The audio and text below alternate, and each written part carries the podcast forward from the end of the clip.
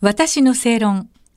この番組は毎回様々なジャンルのスペシャリストをお招きして日本の今について考えていきます。こんばんは、アナウンサーの吉崎紀子です。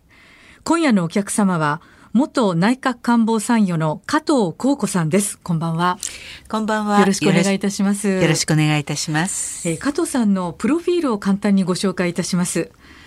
加藤孝子さんはにせんじゅうごねんからにせんじゅうきゅうねんまで内閣官房参与を務めまして、明治日本の産業革命遺産の世界文化遺産登録に尽力されてきました。現在は産業遺産情報センター長を務められています。また現在発売中の月刊正論はちがつ号では、特集電力と国家、途上国になる前にエネ政策転換せよという記事を寄稿されています。え今夜はまず産業遺産情報センターについてお伺いしたいと思います。え加藤さん、産業遺産情報センターはにせんにじゅうねんさんがつに日本政府が新宿区に設置したものということなんですが、え改めまして作った目的を教えていただけますか？はい、産業遺産情報センターはですね、ちょうど明治日本の産業革命遺産が登録をされた時にですね、はい、あのまあ、世界遺産センターの方にもですね、委員会の方でもユネスコの大使がいろいろとご発言されたところも受けましてですね、遺産価値というのをまずは正しくですね、えー、ご紹介する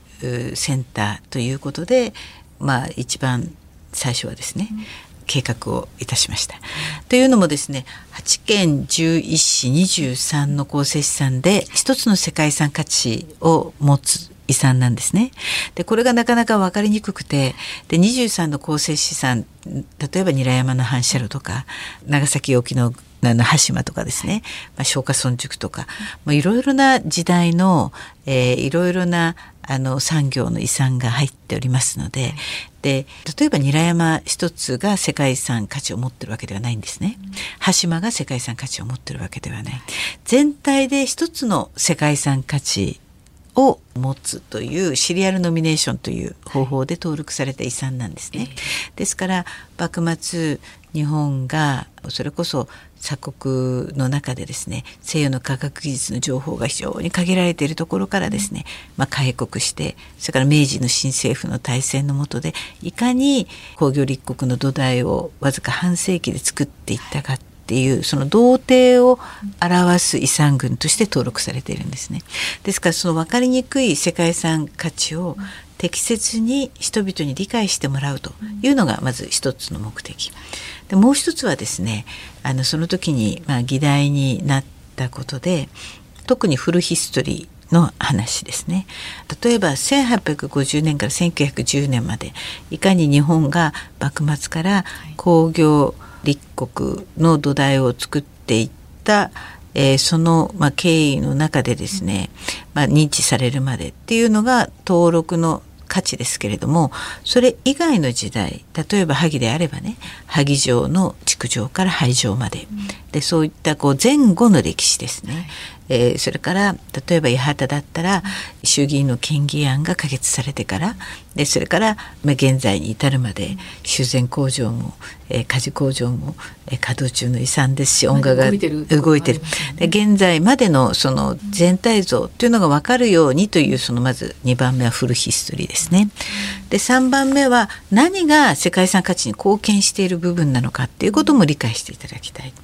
であとはですね、登録にあたって、まあ、市民団体から、それからはちけんじゅういっしの、まあ、市長さんや知事さんや自治体の職員みんなで頑張ってきたので、その登録のプロセスも紹介したいですし、でそれから最後の、まあ、これはだいいちゾーンだいにゾーンで紹介してるんですけれど、だいさんゾーンでは特にですね、皆さんが今まで触れてこなかった戦時中、第二次大戦中のですね、事業現場における産業労働と暮らしっていうのがどうだったのかと、えー、これは学校の教科書には紹介されていない、ある面でいうと市民の歴史でもありますので、うん、実態っていうことですね。はい、はい、そうですね。その一次資料や当事者の証言などを、うん、あの集めてですね、紹介していきたいというふうに思って、えーまあ、そのみっつの柱でですね、実はセンターというのを作ることになりました。なるほど。私もこの産業遺産情報センターに伺ったんですけれども、すごく分かりやすい展示であの全体像がつかみやすいなと思って拝見してたんですけれども、嬉しいです、ね、はい、立派な施設ですね。 あ, ありがとうございます、はい、もう皆さんの努力で、えーはい、あそこまで、えー、できましてできたということなんですね、はい。まあ、中たくさん資料が展示されていたんですけれども、はい、加藤さんから見て、まあ、そのだいいちだいにだいさんゾーンも含めて、はい、あのどこに重きを置いたというか、どんなものを主に、まあ、全部に重きを置いてたんですけれど、はい、一番手前のところのリクイドギャラクシーのところではですね、はい、まあ、たくさんのプログラムを作ってできました。でそこではもちろんはち県じゅういち市のにじゅうさんの構成資産、それのフルヒストリーも少しずついろんな断片的なものであるかもしれないけれど、オリジナルの写真とかビデオを、うん、あの紹介してあの、まあ、パノラマで見れるようになっていますし、はい、あの端島の変遷もせんはっぴゃくきゅうじゅうねんからせんきゅうひゃくななじゅうよねんまでの変遷も見れますしね、あのどういうふうに機能が変わっていったか、人々の暮らしが変わってきたかっていうのをオリジナルの写真でお見せすることができるし、でそれからあの例えばスコットランド政府が一緒にやった スリーディー のレーザーあのスキャニングによってですね、あの立体的にものすごく精度の高いあの映像というのを残してますから、あのクレーンやドックなど の,、うん、あのそういう スリーディー の測量データなんかも見れますし、はい、でそういう点ではですね、最初のリクイドギャラクシーを見ていただくと、あのいろんな情報が出ていると思いますよ。高島に関しては幕末のグラバーと佐賀藩の共同のジョイントベンチャーの時代が価値に貢献する部分ですけれど、閉山前の、はい、それこそ山を守れって言って頑張ってね、あの丹老の皆さんなんかが中心になって、まあ、あの山を守るためのそれこそストライキをしてですね、うん、で結局守れなくって、あの山崎院長なんかがね、まあ、中止になって頑張ったけれど院長は自殺されてしまってね、うん、で最後あの山を壊されていくっていうね、でその過程なんかも、ね、残ってるんですよ、えー、ですからそういう写真やなんか映像、それ鵜沼さんっていう方のねお写真なんですけどね、うん、でそういうのもそのままあのお見せしてますし、うん、足尾に関しては足尾銅山の写真館の息子さんが、まあ、ガイドさんでお勤めになって、それこそ足尾の写真のなんかもずっと、これはあの明治日本の産業革命遺産とは全く違う産業遺産ですけど、うん、そういうのもパノラマで情報センターで見れるようになっていますし、うん、あの非常に貴重な産業の営みを守ってきた人たちの、うん、生のお写真っていうのを見ることができます、えーまあ、とにかく日本全国でにじゅうさんあるっていうことで、はい、あこういう数多くあるんだなっていう印象だったんですけれども、まあ、その中でね、去年のしちがつにユネスコの世界遺産委員会ですが、長崎市の端島炭鉱、これ軍艦島っていう通称になってると思いますけれども、はい、そこを含む世界文化遺産明治日本の産業革命遺産をめぐりまして、朝鮮人労働者に関する説明が不十分だとして強い遺憾という決議になったと思うんですが、はい、これについて加藤さんのお考えはいかがでしょうか。まあ、あの非常に残念な決議だったなと思います、はい、それはあの私に、まあ、私は非常に承服しかねると言ったらば、うん、あの立場上はいけないのかもしれないですけれど、はい、まずあの決議の元となるイコモスの専門家の報告書を見ていただくと、はいとそこに大きな矛盾が、うん、あの歴史的な認識の違いというのが現れているかなと思います、うん、で例えばあの中で私あの、まあ、ドイツ人の査定官だったんですけれど、はい、その方がお見えになった時にね、ずっとこう歴史的背景を説明する中で、まあ、朝鮮半島出身の方たちが端島で働かれてたでしょうということを言われました、はい、でもちろん朝鮮半島からご出身でね、端島で戦時中に事業現場で働かれた方たちもたくさんいらっしゃいましたから、はい、そんな話をいたしました。で、国民徴用令と国家総動員法についても具体的な法令の一時資料がありましたので、それをお見せしてご説明させていただきました。でその時にですね、あのその方がどうしてもそのことについて咀嚼ができないんですね、うん、ですから、まあ、当時、まあ、せんきゅうひゃくよんじゅうごねんの終戦時においてですね、はい、まあ、大日本帝国の、まあ、朝鮮半島は一部であり、うん、で国家総動員法の下に国民徴用令で徴用された人々たち、事業現場で働かれた人たちもおりましたよと言ってもですね、うん、ユネスコの他の方もそうなんですけれど、どうしても ピーオーダブリュー という言葉が、 ピーオーダブリュー って何かっていうと戦時捕虜という言葉が出てくるんですね、はい、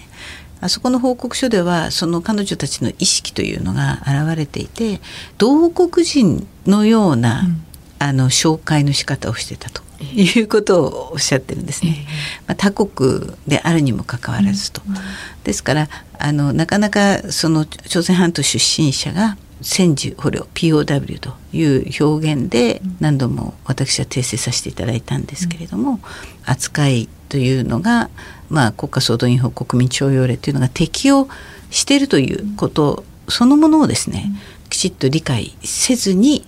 書かれた文書だなっていうのが一つは私が非常に引っかかるところですね。まあ、この後の見通しとしてはね、うん、この世界遺産の登録に関してはどんな風になると加藤さんは思ってらっしゃいますか？私どもとしてはですね、はい、そのあの決議が出た後、その橋場の元島民たちはすごくお怒りになったわけですよ。校内にじゅうよんさいで入られて炭鉱の作業された方で、まだお元気な方もいらっしゃるわけですね、はい、で皆さん大変がっかりした、自分たちが証言してきたことは一体何だったのかと。でまず前提として私がやらなきゃいけないこと、それはですね、一次資料をもとに、まあ、正しい正確なですね、出典の明確な一次資料をもとに、まあ、正しい情報をあそこで提供していくことだということだと思うんですね、はい、多くの日本の国民の人たちはあの戦後教育の中で、まあ、第二次大戦中のその事業現場がどうであったのかっていうその明確なあの情報というのを知らされてなかったですし、はい、その学校教育、それからあと社会コミュニティ、家庭でも話をしてこなかったんですね。で断片的な、まあ、一部の情報のみが一般に流布される中で、私としては今までにないほど橋間についてじゅうまんてんのアーカイブを集めていますしね、はい、で一次資料もちゃんと残っているので、それを適切に あの、あそこで展示をして、はい、公開をして理解いただくということがまず第一点で、それから向こうが期待するようなダークヒストリーを出せというふうに言われても、うん、はい、そのダークヒストリーというその定義がね、もちろんその炭鉱の事故で亡くなった方もいらっしゃいますしね、ただ南ドイツ新聞に書かれたような、はい、あんなせんにんがね殺されて海と廃校に投げ捨てられたようなね、あんな根も葉もないね、荒唐無稽なああいうことは絶対にありませんしね、うん、例えばひゃくにじゅうににんが殺されたってニューヨーク、あのニューヨークでタイムズスクエアであの韓国のソ・ギョンドク先生がなんかがグループが広告を出してましたけれど、そういうことも全くありませんしね、はい、まあ、炭鉱の事故でね、もちろん犠牲になった方、うん、日本人だけではなく、もちろん日本人の中には朝鮮半島出身の当時のあの方たちもいらっしゃいましたからね、うん、そういうことの事実、まあ、記事なんかで記録で残っているものを適切に紹介していく、はい、やはりたとえユネスコが何と言われても嘘をね、うん、あの展示するわけにはいかないですし、はい、えそれから歴史を歪めるようなことを例えば足してにで割って遺憾だと言われたくないためにね、あの白を黒というふうにこう言うっていうこともできませんから、ですから適切に正しい一次資料と当事者の証言を淡々と紹介していくということの路線を曲げるつもりはないんですね。それで判断を仰ぐということになるわけですね。そうですね。ですからもちろんいろんな方がビジターの中にいらっしゃいますしね、はい、でいろんなあのお考えの歴史観の方たちはいらっしゃいます、うん、ですからそういった人たちがその一次資料や当事者の証言を見てどう考えるかっていうのは、その人たちの判断に委ねるということが一番重要で、はい、何か我々の意見を押し付けるのではなくてね、うん、島民に、まあ、日韓がいい関係になることは重要だというふうに思うけれども、だからといってその島民にこう罪をかぶせたりね、汚名を着せたりするような決着の仕方っていうのは正しくないんじゃないかというふうに思います、うん、あのこの世界遺産に関してはにせんにじゅうさんねんに、まあ、改めて、えー、審議予定ということなんですけれども、見通しに関してはどのようにお考えでしょうか、加藤さんは。まあどちらかというとその、まあ、新しい韓国の大統領はあの非常に親日であるというふうには受けたまわっていますが、はいえー、しかしながらですね、